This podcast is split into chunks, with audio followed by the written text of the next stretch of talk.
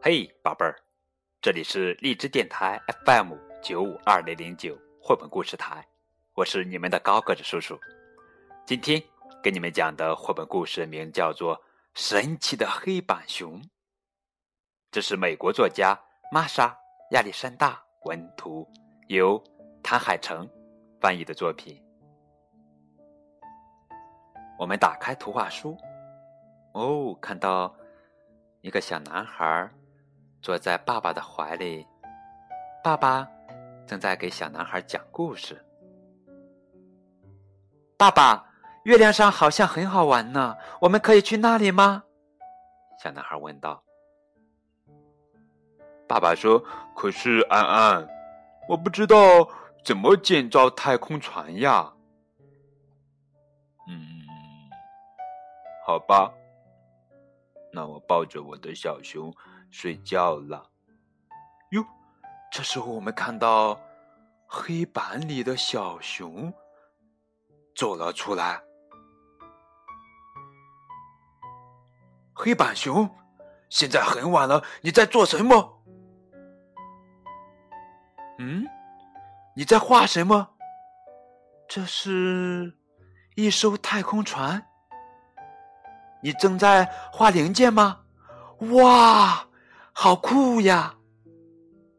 哦，我知道了，你要把它们搬到外面去组装起来，我可以帮忙吗？当然可以啦。于是，小男孩和黑板熊到外面开始组装起来。经过他们的努力，哦，我们成功啦！黑板熊，你真厉害！我们现在就要出发吗？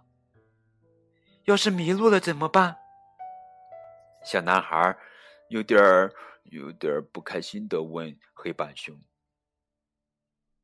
没有关系的哦，你画了一个指南针，可以带我们飞到月亮上。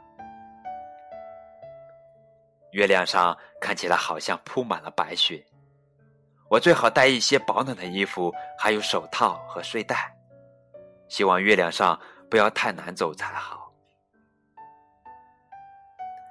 要是月亮上没有水怎么办？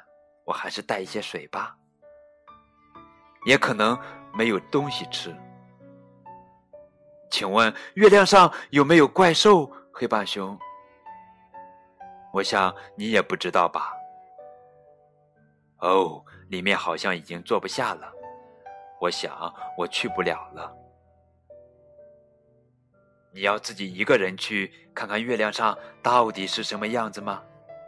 没有我陪着你去，你会害怕吗？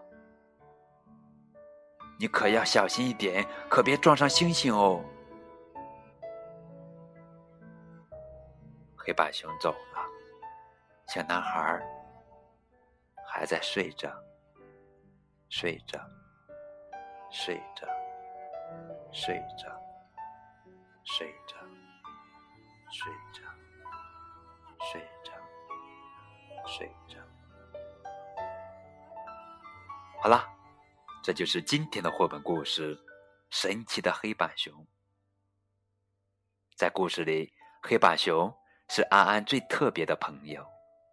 每当安安需要他的时候，他就会神奇的出现在安安身边，他什么都会。这一次，他甚至为安安建造了一艘太空船，要带安安到月亮上去呢。这真是一本太棒的图画书了。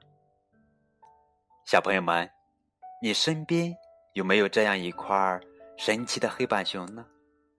没有的话，赶快通过微信。来向高个子叔叔索取吧。